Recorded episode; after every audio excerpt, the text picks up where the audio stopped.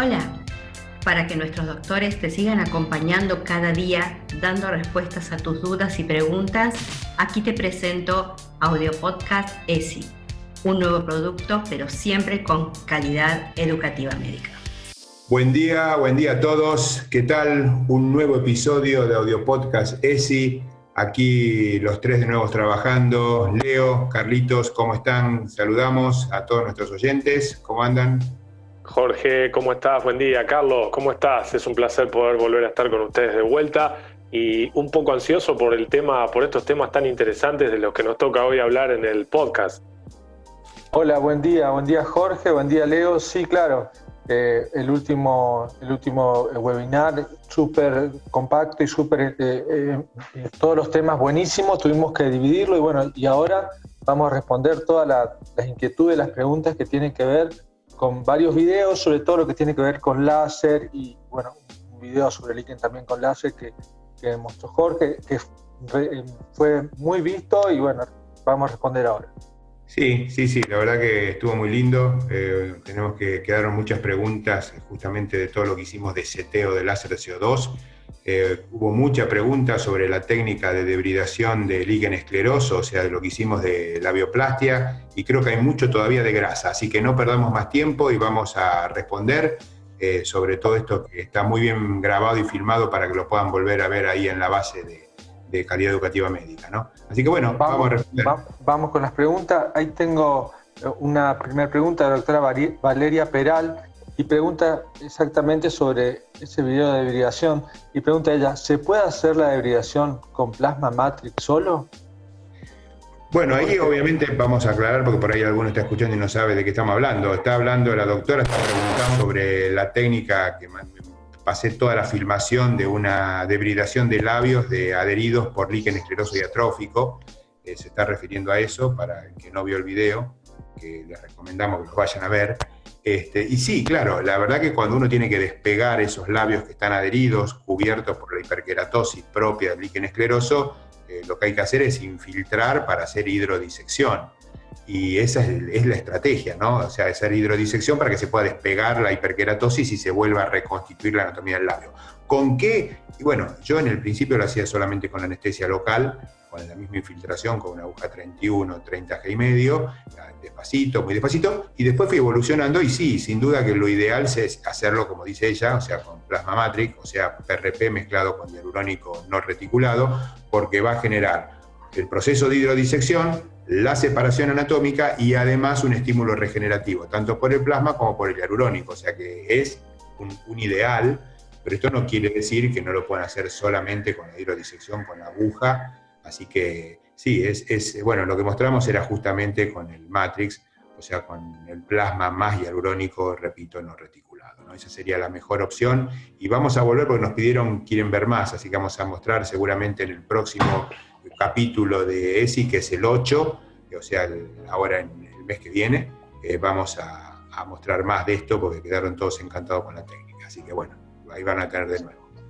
Sobre todo, Jorge, si me permitís también eh, esta, las imágenes del antes y del después, que si bien nosotros por ahí nos mostramos y la idea es ver el procedimiento, pero es, muy, muy impresionante la imagen de esta paciente eh, que, fue el video. El antes y el después realmente es muy marcadora y, realmente es muy patente lo que se puede hacer eh, con este procedimiento. Y acá la doctora María Gómez pregunta si se puede recuperar el capuchón con, con este tipo de, tratamiento. Sí, claro, claro, estamos en la misma historia. O sea, recordemos que desde la histopatología, el líquen es, como dije antes, es una fibrosis, una atrofia con una hiperkeratosis superficial que adhiere todo y destruye toda la estructura anatómica. Pero lo importante que les quede claro a todos es que no es que las destruyó y no están más o desaparecieron, están cubiertas por la hiperkeratosis. O sea, hay que ir a buscar los labios, hay que despegarlos, hay que sacar la hiperkeratosis, el láser ayuda pero después hay que despegar, porque queda muy pegado, despegar los labios menores, se despegan muy bien, y por supuesto despegar el capuchón de clítoris, eh, deshacer esa especie de fimosis que se genera porque el capuchón se pega arriba del glande clitoridiano, y eso se hace muy fácil, lo vieron en el video, vayan a verlo, la verdad que es muy amigable la técnica, hay que verla, hay que practicar, pero se puede hacer muy bien. hay que recuperar la anatomía. Tratar un líquen que está muy evolucionado, solo con clobetasol es que no entendieron una parte del problema, porque el clobetasol va a parar la reacción inflamatoria autoinmune, pero no les va a recuperar la anatomía, y la paciente necesita recuperar la anatomía para poder volver a tener sexualidad. Vamos a mostrar más videos de esto que, que evidentemente pegó mucho y creo que es importante que los ginecólogos lo aprendan a hacer. Sí, Jorge, la verdad que el tema ese de los videos fue trending topic, ver eh, cómo de alguna manera se iban apareciendo de vuelta el tema de los labios, el tema del capuchón, con la hidrodisección mediante el tema del plasma, realmente todo buenísimo y muchos de los alumnos del, capítulo 6 eh, después estuvieron mandando mensajes, están muy interesados en conocer más detalles sobre la técnica. Allá vamos. Y hablando de, de muchos alumnos, acá hay justamente tres alumnos que preguntaron casi en simultáneo eh, lo mismo, que es la potencia que, utilizaste el láser en este procedimiento. Y si uno pregunta si es hasta que hace pochoclo, eh, y esa, esa, es otra de las preguntas que, había. Es cómico para esta hora, ¿no? Para pensar en el pochoclo, pero... Sí, sí. No, claro, bueno, el tema es que, de nuevo, para el que está escuchando este podcast y no, no, no vio el video, a lo que se refiere a la técnica de láser ablativo que usé para sacar la hiperkeratosis ahí hay que tratar de ser eh, agresivo como para poder hacer el barrido de toda esa, digamos, esa reacción cicatrizal superficial de la hiperkeratosis y no demasiado como para no dejar una, una lesión, digamos, de larga evolutividad hasta la recuperación, o sea, un, tiempo de recuperación corto. Yo en general en ese pasaje lo que hago son 10 watts fraccionados con CO2 con pulsos muy cortos para que sea tolerable y la paciente no tenga tanta molestia. Molestia va a tener, se usa anestesia tópica, ya lo vieron en el video, eh, pero bueno, eh, hay que hacer una ablación, con lo cual hay que ir arriba de los 10 watts con CO2 eh, para los que me preguntaron en interno si se podía hacer con Erbium, se puede hacer con Erbium perfectamente. Y para los que preguntaron si se puede hacer con fibra de diodo, bueno, ahí es más complicado, pero sí se puede hacer con baja potencia, haciendo pequeños puntitos con el diodo sobre la zona, digamos, de donde está la, la línea de despegue, para poder ir quemando, digamos, vaporizando esa hiperkeratosis hasta que logremos recuperar la anatomía pero se puede con todo en tanto y en cuanto uno entienda la estrategia de lo que está haciendo, ¿no? Siempre es eso lo más importante. Así que... Buenísimo. Y ahí ahora vienen dos preguntas que... Perdón, lo del, pochoclo no, lo del, pochoclo no, lo entendí, ¿eh? No, yo tampoco. pero bueno, eh, por lo menos la potencia quedó muy claro, la potencia que va a utilizar. Eh, Ahí el doctor Ronald Salazar y el doctor Juan Estrada preguntan sobre los elementos de protección que se recomienda cuando se realizan condilomas y preguntan sobre la, la, NK95, que es la, máscara para los virus, ¿no? Muy buena pregunta. Muy buena pregunta. La verdad que me alegro porque no lo dijimos, no lo dije, me da culpa, porque el que habló de CO2 fui yo, me da culpa. Eh, pero muy buena pregunta en esta contingencia. Cuando uno vaporiza, y esto no es solamente para CO2, para cualquier láser donde uno está haciendo ablación con láser, hoy, primero, en cualquier caso y antes de que exista toda esta catástrofe que estamos viviendo, desde luego hay que usar elementos de protección visual porque los láseres exigen protección visual con lente adecuada. Pero obviamente con los condilomas y de nuevo, antes de esta pandemia, también hay que hacer protección de aspiración, porque al vaporizar uno está aspirando todos los productos que uno vaporiza con el láser. O sea que con COVID o sin COVID, para hacer vaporización del área vulvar o de donde sea, de condiloma, o sea, de lesiones virales, hay que tener una máscara eh, que proteja a uno, al operador, de lo que va a vaporizar y que se va a aspirar. O sea, la verdad que más allá que uno diga, bueno, lo estoy quemando, uno puede estar aspirando igual fragmentos vaporizados, viriones, y meterse un virión de un HPV, lo cual no es nada gracioso. No hay pruebas de que se hayan contaminado operadores, pero técnicamente es posible. O sea, cuando uno hace vaporización, tiene que tener una máscara de protección. Si tienen N95, mejor, pero por lo menos un buen barbijo y, la, y obviamente la lente que corresponda a la longitud de onda. Siempre. Y hoy por hoy, con COVID, ni hablar. Máscara completa, N95, protección frontal completa, porque obviamente estamos altamente expuestos. ¿no? Una excelente pregunta que le vamos a agradecer al doctor, porque nos dio la oportunidad de aclarar algo que es vital. Y bueno, vamos siguiendo. Eh, la doctora Mónica Ramírez pregunta si cuando tratamos un condiloma plano asintomático se puede hacer láser y después colocar plasma rico en plaquetas. Sí, sí, sí, claro. Siempre, digamos, eh, yo entiendo por dónde va la pregunta, ¿no? Sí, eh, me parece por el miedo a la, regeneración o la estimulación, me parece, viene por ahí, ¿no, Jorge? Sí, yo creo que viene por ahí, también creo que también debe venir por las lesiones que quedan muchas veces cuando se hace ablación muy intensa en áreas de condilomatosis, eh, que quedan lesiones ulceradas, que quedan después lesiones cicatrizales, que quedan después lesiones hipopigmentadas en el área donde uno hizo la vaporización de los condilomas y desde luego también en la modulación, digamos, autoinmune que uno quiere lograr para evitar que vuelvan. Hay que tener cuidado con los condilomas, no hay que poner alta potencia cuando uno vaporiza con el CO2, hay que vaporizarlos, digamos, a baja potencia. Eh, ahí mostré un video en ese, en ese capítulo 6 del sábado pasado, donde habrán visto perfectamente cómo el, el, condiloma, si uno no lo vaporiza con mucha potencia, que es innecesario, se va poniendo blanco hasta que explota. ¿Por qué explota? No es una bomba, explota porque la vaporización le va aumentando la temperatura, es altamente rico en agua y cuando hierve el agua, para que se entienda claramente, del interior del cotiloma explota, se, se siente el ruido y ese es el momento de parar. Ahí está el pochoclo. Es, ah, eso se refería la doctora, ahí está el pochoclo. Bueno, acá le estamos respondiendo lo del pochoclo. Sí, lógico. Lo que hay que lograr entonces es la pochoclera. Está bueno eso, me encantó, lo voy a adoptar. ¿Por qué? Porque eh, en ese momento el condiloma se destruyó. No sigan vaporizando arriba, no hagan que se ponga ocre, o sea, no, lo, no generen una escara. Cuando se puso blanco y explotó, paren. Hacen eso con todos los condilomas, después con una gasa barren. Y al barrer no va a sangrar ni siquiera, va a quedar una pequeña exulceración y se va a caer el condiloma. Esa es la estrategia con condiloma. No hay que darle hasta que se ponga negro, porque ahí es donde quedan las cicatrices. Tardan en cicatrizar y después quedan hipopigmentaciones. Así que eh, es, un, es fácil, pero hay que saber hacerlo, ¿no? Eh, ahí está lo del pochoclo, tenés razón. Está, muy bien la, la eh, y, también en cuanto a las lesiones, vamos a otra pregunta. el doctor Raúl dice si, tiene, si hay experiencia de radiofrecuencia en lesiones con lesiones HSIL de vulva y si el tratamiento es similar que en, en el condiloma. Bueno, definitivamente no es lo mismo digamos, más en el caso que está planteando de un HSIL.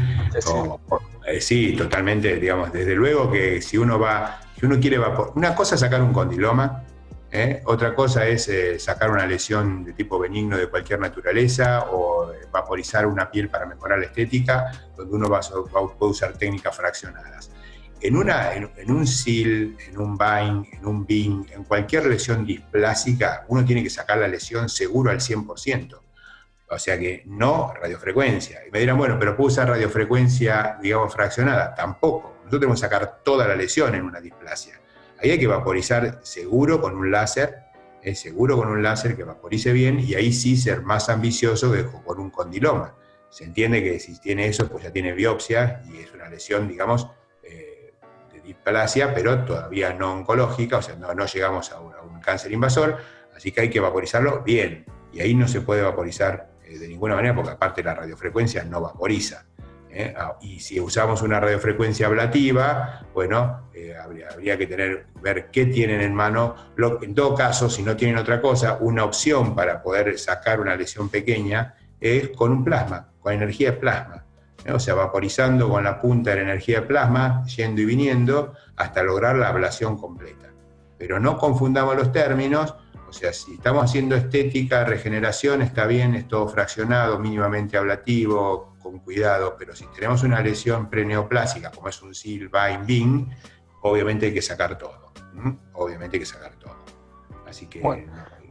Eh, y un poco también asociado a esta pregunta es lo que dice la doctora Lia Goldenberg, que es lo que vos contestabas recién con energía de plasma, ¿cómo sería? Así que yo creo que Está, contestado, Jorgito. Sí, está contestado. Y el doctor Oscar González pregunta si vamos a hablar de Erwin Jack. ¿De, perdón? De, de láser Ah, perdón, perdón, se, me cortó justo. Eh, sí, sí, sí, sí, vamos a hacer lo mismo que hicimos con CO2, lo vamos a hacer con Erbium. Eh, y ya está dentro del programa, así que sí, claro, vamos a hacer la misma docencia que hicimos con CO2, vamos a hacer con Herbio, o sea, no, eh, la idea en ESI es mostrar todo, ¿no?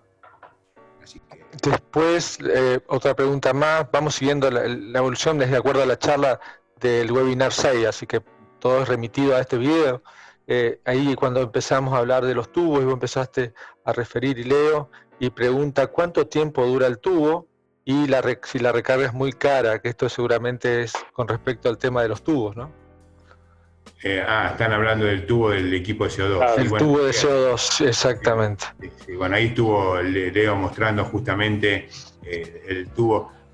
esto es lo más importante cuando uno, lo hablamos mucho el sábado, ¿no? O sea, cuando uno va a comprarse un equipo, hay que pensar bien lo que está comprando, no solamente comprar porque le dijeron que el precio era bueno. Y sin duda en un equipo de CO2 lo que hay que mirar es el tubo. No vamos a estar haciendo hoy acá en este medio publicidades, pero hay eh, dos tipos de tubos, los tubos de, los tubos de cristal, los tubos metálicos, y está claro que hay una marca internacional, que bueno, la podemos nombrar porque no es ningún secreto, es Coherence, que es el mejor tubo de CO2. Estos tubos tienen una duración larguísima, 4, 5, 6 años, si uno los usa y uno hace los servicios correspondientes. Y cambiar un tubo de CO2 eh, tiene un costo, pero si uno lo usó durante 5 o 6 años, la verdad que ese costo es mínimo. Así que no es un tema como para que se preocupen en tanto y en cuanto compren lo que tienen que comprar, ¿no? Que es lo más importante. Creo que vos estuviste, Leo, últimamente en eso, ¿no? Evaluando una compra de un CO2 nuevo. Sí, eh, la verdad que era un poco lo que decíamos el otro día en el capítulo 6, explicando sobre el tema de cuáles eran las alternativas y cuáles eran los precios, digamos, más o menos del mercado, que lo hablamos en detalle. Pero fundamental esto de que en caso de que uno compre, ¿qué es, ¿cuál es el corazón del láser? en este caso lo del tema, lo que decíamos, lo del tema del, tubo de CO2, y muy importante ir para el, para el lado de, un tubo de estas características, es decir, que esto lo que nos va a dar es una mayor durabilidad y una, una mayor, digamos, que la potencia sea sostenida durante todo el tiempo y no que a medida que va de alguna manera cayendo vayamos perdiendo también el tema de la potencia. Pero con respecto al tema de los láseres, eh, sí, es, vale la pena ver el tema del, del mercado, las opciones, hay alternativas muy buenas y si alguien tiene alguna duda, sabe que nos puede contactar y va a ser un placer por ahí poder ayudarlo o sugerirle por ahí de qué manera hacer la inversión. Sin duda, sin duda. Eh, estamos, estamos para eso, digamos, así que... Chicos, y bueno, el doctor Saúl Ruiz, si me permiten también preguntar algo así con respecto a los láseres, qué potencia de watt eh, dice, recomienda para comprar. Y bueno, esto también viene con acotación de, las sugerencias que se pueden hacer específicamente para qué necesita y todo que, está, que esto también creo que lo desarrollamos en, el webinar. Sí, sí, sí, yo creo que eso, este, digamos, son cuestiones ya muy, muy personales que me parece que no dan para, para esto. Eh, cualquiera que tenga dudas no, nos pregunta, digamos, por, WhatsApp, por los grupos, por email y lo vamos a asesorar, digamos, eh, sobre posibilidades para, para invertir en, este, en esta tecnología.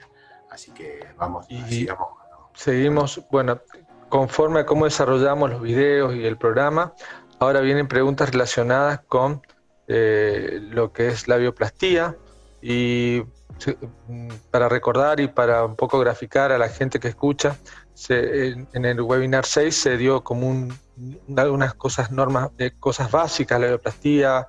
Eh, Jorge empezó con, con, un eh, PowerPoint y eh, hicimos un video de un inicio, la próxima va a ser la bioplastía a fondo, ¿no? Pero acá se pregunta sobre los puntos, el doctor Ronald Salazar, por ejemplo, pregunta sobre si se utiliza Bicryl Rapid eh, para una labioplastía y la doctora Wetler pregunta por los puntos separados o en X.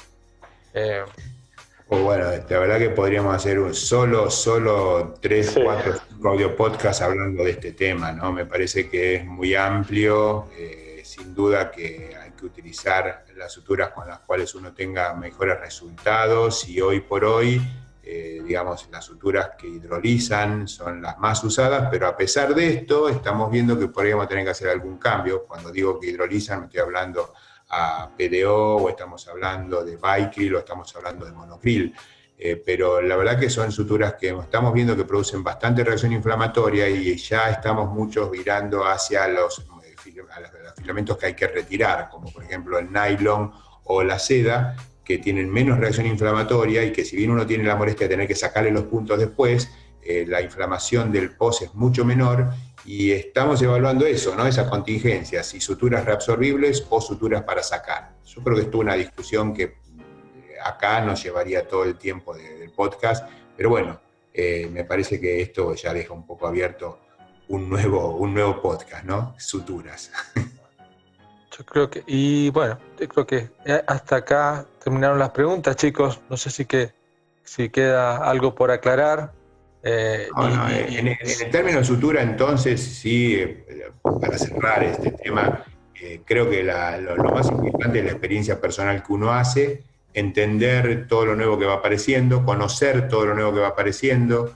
En muchos casos en la bioplastia, por ahí hasta no hace falta sutura, ¿no? Cuando uno tiene un labio muy fino y uno puede hacer un buen corte y puede utilizar un, elemento de corte adecuado, a veces ni hace falta la sutura si los bordes quedan afrontados.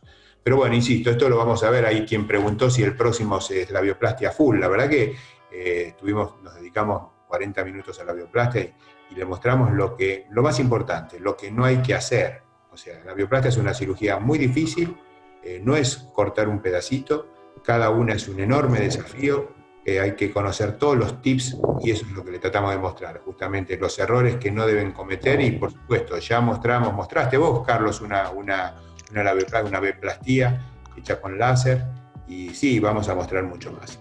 Sí, eh, lo que hay que, quiero aclarar y puedo acotar y un poco aportar es mi experiencia personal con, con mononylon 4.0, 5.0, el láser con hay que tener una experiencia con el láser porque el láser, el que yo utilizo, eh, el láser de diodo, también carboniza, o sea, puede cortar o carbonizar. Por eso también lo que tiene experiencia con el bisturí frío o, y en quirófano, como que lo hagan de esa forma, porque eh, el láser da muy buen resultado, pero si lo utilizamos de más, carboniza y después se, se abre la, sutura. Entonces, eh, como vos decís, hay que hay que de alguna manera no es tan sencillo la, cirugía, hay que prestar atención a las herramientas que uno, utiliza y, el láser eh, no es bueno para toda la, forma, hay que en su justa medida porque vaporiza, eh, eh, perdón, carboniza y también puede pasar que abra la sutura. Entonces, tanto el elemento para hacer corte como la sutura son importantes. También la sutura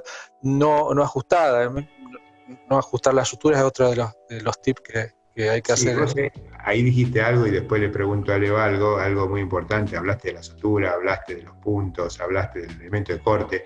Y yo creo que hay una frase que va a decir lo que creo. Eh, el arco y la flecha siempre son importantes, pero si el indio no las sabe tirar, estamos complicados. Así que lo que más importa es el aprendizaje del médico para que sepa lo que tiene que hacer. Después las armas, este, la verdad que vos, Leo, eh, las labioplastias las haces con láser o con bisturí frío.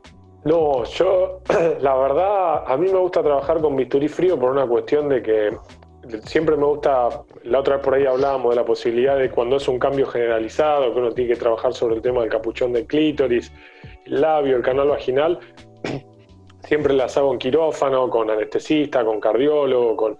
Y obviamente que el láser de CO2 no se puede transportar porque está en el consultorio.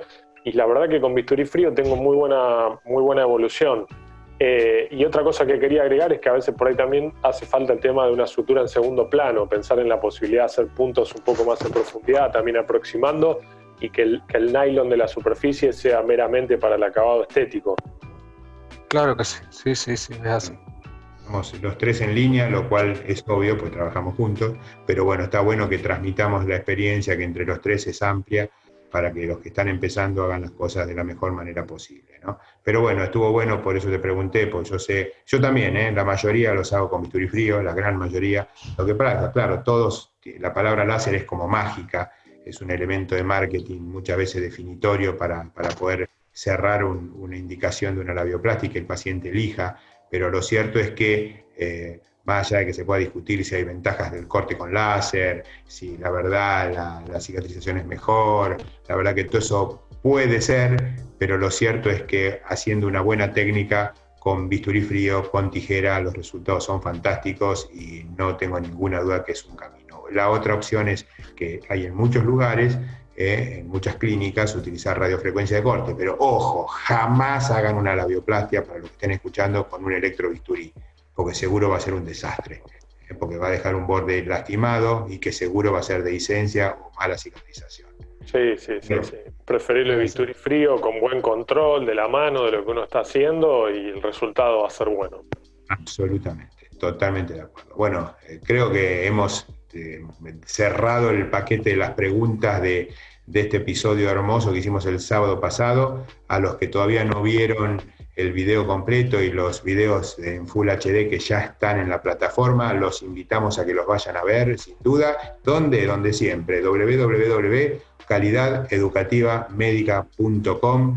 Chicos, un abrazo y estamos en contacto para seguir trabajando para lo próximo. Gracias a todos. Muchas gracias. Un abrazo enorme, chicos. ¿Y saben qué? Voy a ir a ver el video porque realmente me van a repasar todo lo que estuvimos describiendo y un poco contestando. Así que voy a ver el video y un abrazo enorme. Nos encontramos en el próximo, el próximo sábado. Listo. Nos vemos. Bye bye. Hasta luego. Por hoy nos vamos, pero Esi está aquí esperando por más y más amigos. ¿Dónde? En www.calidadeducativamedica.com y en nuestro WhatsApp más 54 911 2665 8733. Seguí cuidándote, formándote en casa.